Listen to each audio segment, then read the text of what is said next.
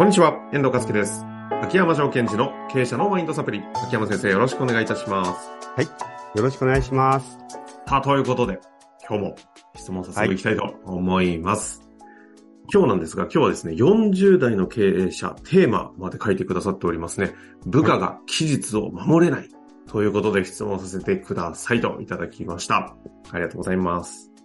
はい早。速ですが、えー社員にこの仕事をやっておいてねと仕事を頼むと、はい、と返事をしたのに、現実的には遅れることが頻繁にあります。できるけどでき遅れるなら、なぜ事前に遅れると言わないのか。逆にできないなら、なぜできないと言わないのかと思ってしまいます。私の伝え方が良くないのも分かっています。でも部下が、社員が、ちゃんと期日を守ってもらうには、どんな伝え方をすれば良いのでしょうかということですね。まあまあまあ、もうよくある話な感じが。これ、これ、なんだろこれ秋山先生の話ですか？期日の原稿が遅れるってよく聞いたことがあるような。う。私が？あのね、いやいや、これね、本当今笑ってしまったのは、はいはいなんですけど、こう、二つあって、一つ私もこう、できない時あるわけですよ。原稿書けないとか。で、それとはもう一つ、この書いてくれた方の気持ちっていうか、これ私やってたんですよ。ああ、逆にね、両方の立場が分かると。いや、なんでお前守れないのって。うんうん。いや、ちょっと無理でした。だって最初から無理だったら無理って、あの時言えと、あの範囲は何の範囲だったんだみたいなことをああ。言ったことがあるので、まあ、ありますよね、必ずね。この経験はあるでしょはい。う。どっちの立場から 行くんですか、これは。あの、これはあの、ですあの、まあ、両方の立場を感じならですね、うんうん。あの、まあ、その、質問者の方と一緒にこの問題をね、あの、どういうふうに見ていったらいいかな、みたいなことをと一緒に考えていきたいと思います。はい。はい。まず。まず、えっと、ここに2つあって、彼がちょっといイラッとしてることは、うんうんうん。一つは、その、遅れた時になぜ事前に言わないのってあるじゃない。ってはい。ことは事前に言ってもらいたいっていうことですよね。まあ、そりゃそうですよね。遅れますとか。うん。で、次、もう一つは、その、そもそも、その、なぜできない、事前、できなかったのって時に、いや、ちょっとこれ実は無理でしたと言った時に、いや、できない時になぜ入って言ったのってオーダー出した時にっていうところがあるわけじゃないですか。はい、はい、はい。で、ここの、まあ、結局は一緒になるんですが、ここを一つずつ分けて見ていくと、まず最初、えっ、と、考えなくちゃいけないのは、その、部下の方は、なぜはいと言ったのかっていうところですよね。うん、うん、うん。で、これ、こう、いろいろ考えられるんですけど、遠藤さんだったら、こう、どんなパターンを想像できます？その部下の方が、あの、立場でもこの相手の方は経営者ですからね。うん、うん。普通に先輩とかならまたですけど、き経営者の方に言われて入って、まず一つ考えられるのは、ノーという選択肢がないと思ってる。うん、うん、うん、うん。あと何ですかね？いろいろありそうですけど、ちょっとバラバラと行くなら、まあできると勘違いしてる？おお自分でね。自分の、その自分自身をちゃんと把握できてないので、はいって言ってしまう誤解みたいうん、な。うん。あと何ですか？なん、なんかありますか？ねあのーと似てるんですけども、こう、ファイト、フライト、フリーズみたいなことで考えていくと、うんうん。まず、できないときはできないと言わなくちゃいけないって分かってるんだけども、怖くて言えないっていう。うんあともう一つは、うん、あの、言わなくちゃいけないって分かってるんだけども、とにかく一刻でもその場から逃げたい。つまりこう、なんかこう、あ、これ、これ無理じゃないのかなって思ってるんだけども、もうとにかく社長の前にいたくない。うんうんうん。から、はいって言っとけば、じゃあ任せるよって言ってもらえるので、子供が親に言う、はいはい、と似てる感じそう。そうそうそう。で、これは本当は言わなくちゃいけないって思ってるんだけども言えないパターンですよね。うんうん。言わないとか。あとは、さっき遠藤さん言ったように、そもそもオーダーに対してできないとは言ってはいけないとか、そういう自分でルールを作っている。うん。なるほど、なるほど。まあ、社会通念的にみたい。うんうん。あともう一つ考えるのは、全く何も考えてない。その機械のように、はいという、その、返事をするということがオートマチックで起きちゃってる。なるほど。今のは、うん。 fight、フンチャラ、 freeze、fight、flight、freeze？の3つでした？の視点で言うとってことです。そのファイトの場合は、その、まあ、これファイトっていうのは言い返さないともないんですけども、まあ、怖いっていうのは、戦いの中で負けたってことですよね。で、 flight っていうのはとにかく逃げたいと。うん、うん、うん。あとは、そのオートマチックっていうのは何も考えてるのは freeze。なるほど。あと最後一個足すならば自分でルールを作っているということですね。ああ、そそれが4つ目だった。はい。で、こういうことが考えられたときに、まず、やっぱり、その、部下の方が、んなぜはいと言ったのかということを、やっぱり聞聞きたいんですよ。私たちは。聞かなくちゃいけないし。このご質問者の立場からすると、聞いていかなきゃいけないということです、ねそうです、そうです。一歩間違えると、お前なんで入っていったんだよ。って方になっちゃいますけどね。だって、この方は、なぜできないに入って言うんですかっていうことはクエスチョンなので、その理由を聞きたいというならば、聞かないといけない。確かに。何もわかんないですもんね。そうそうそう実態は。で、もう一つ同じなんですね。遅れているのになぜ事前に言わないの？ということは、その理由を聞きたいという疑問文だと捉えた場合ですね。うんうん。それを聞かないといけないわけですよ。つまり、この方は、まあ私気持ちもわかるという上で言うんですけども、なぜ君はできないのにはいというのかとか、遅れてるのに事前に言わない理由は何ですかということを聞きたいのか聞きたくないのかをもう一回ご自身で確認してみてほしいんですよ。うんうん。なるほど、なるほど。でこれ言ってるけども、ただ、うただ単に批判というか、文句というかいい加減にしろよっていうことなのか、本当に、なんでなんだって思ってるのか、どっちなんですかと。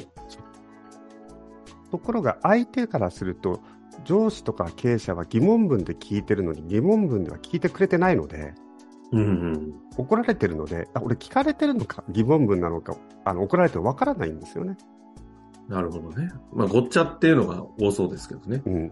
だから答えろって言ってんだろなんで黙ってんだとか言ってね。いや、あなたが怒ってるからですよ。とは言えないですからね。はいで、これ自分に思い出してみると、私ね、こういうこと言ったこともあるんですよ、実際、部下の方に。で、あの時思い出すとね、やっぱりその答えなんか聞きたくないんですよ。あ上の立場としては。うん。うん。だってですよ、いや、できませんって言われたら、それどうすればいいのかとか。いや、これどう？できる？いや、できません。え、じゃこれ、俺、俺やればいいのかなとか。逆に、え、俺にはできないという、こんな部下しかいないのかとかって思っちゃったりししたと思うんですよね。うんうん。あとは、遅れてるったら事前に言ってくれって言うけど、本当言われたらどうすんだろう。いや、計画狂っちゃうじゃんとか。だから私自身の思い出すと、これを知りたくなかったんですよ。うん。知りたくないどころか、今の話だと、うん。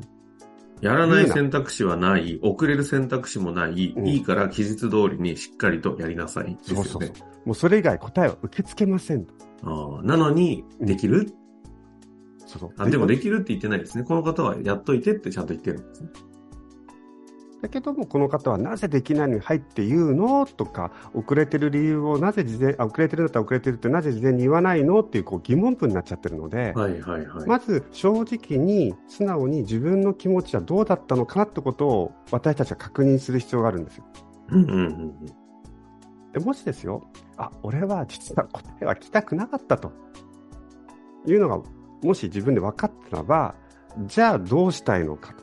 うん。うんうんうん。もう、その、なんていうの、言われた通りにや、やれと言うならば、もうそれを言うしかないじゃないですか。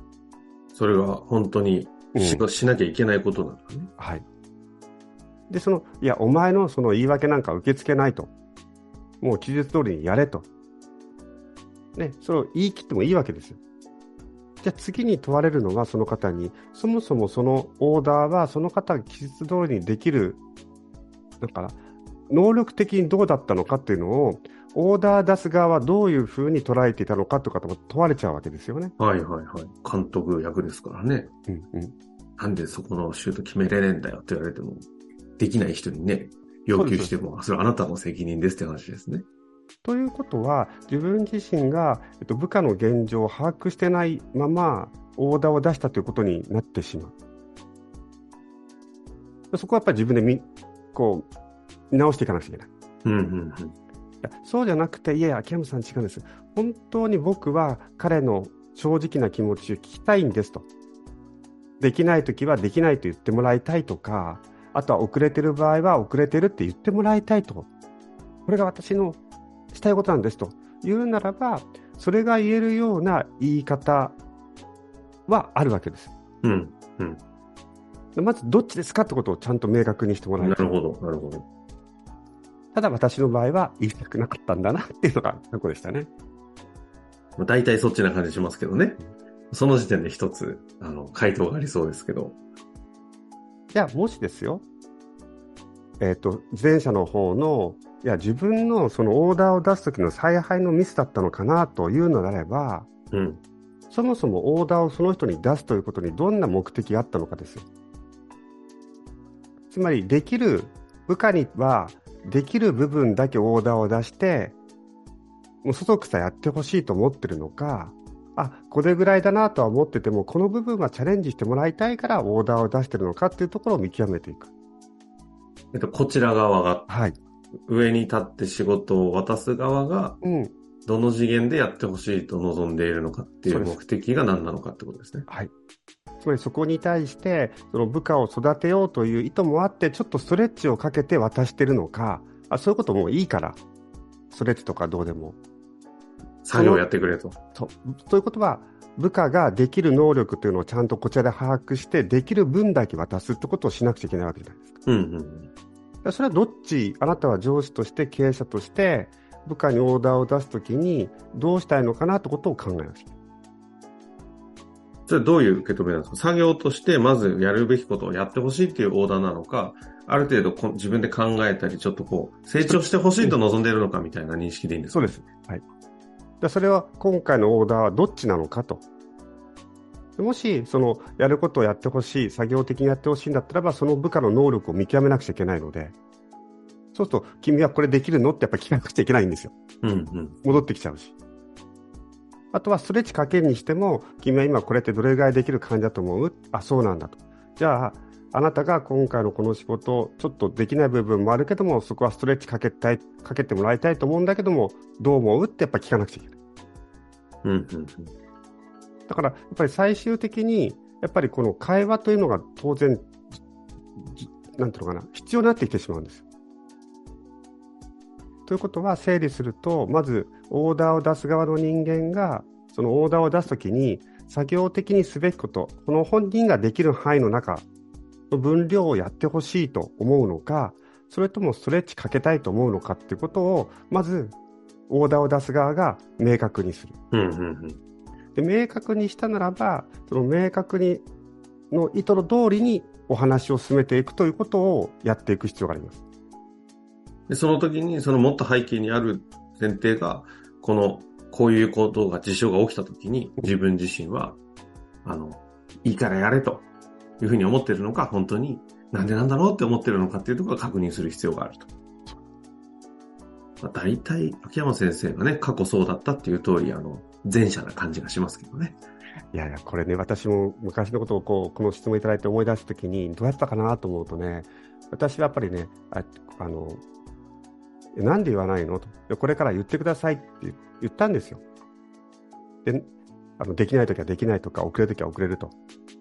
で、私は最終的にそれを言ってもらいたい人だったんです。うん、うん、うん、なぜかというと、できないなってできないで俺がやるからと思ったんです。うん。おーそれはまたなんか、いいんだか悪いんだか、上司としてどうなんだか問題も抱えてそうですけど。めちゃめちゃありましたね。結局のところ、そのまあ、特にダイビングの仕事の場合は、私が現場上がりっていうのもあったので、で最終的に俺が引き取れば前に進むっていうのが、やっぱどっかにずっとあったんですね。なるほどね。人が育たない環境を作ってしまう上司の典型的な話ですね。だから、あなたがチャレンジしないんだったらやらせてやるよと。でそうじゃなかったら俺やるから。それ成果取れちゃうからっていう気持ちがすごいありましたね。それはだ別の観点のね、話が出てしまったので、ちょっと混乱もあるかもしれませんけど、今のは、いい例としてっていう話というよりも、それはそれで、問題ですよと。いうことですかね。まあ、ちょっとこれを聞いた上でね、お時間も近づいてきましたので、あの、一度整理していただいて、じご自身が今自分はどこに立っておるのかはいという整理をした上で、また何かあれあれば質問いただけたらと思います。まあ、結果的にこういう部下にこの上司の方が経営者の方か、うん。育てられるんでしょうねっていう感じがしますけどね。そうですね。ぜひ一緒に考えていきたいなと思いますので、また何かありましたら質問をお寄せください。終わりましょう。ありがとうございました。はい。ありがとうございました。本日の番組はいかがでしたか？番組では秋山城賢治への質問を受け付けております。ウェブ検索で秋山城と入力し、検索結果に出てくるオフィシャルウェブサイトにアクセス。その中のポッドキャストのバナーから質問フォームにご入力ください。また、オフィシャルウェブサイトでは無料メルマガも配信中です。ぜひ遊びに来てくださいね。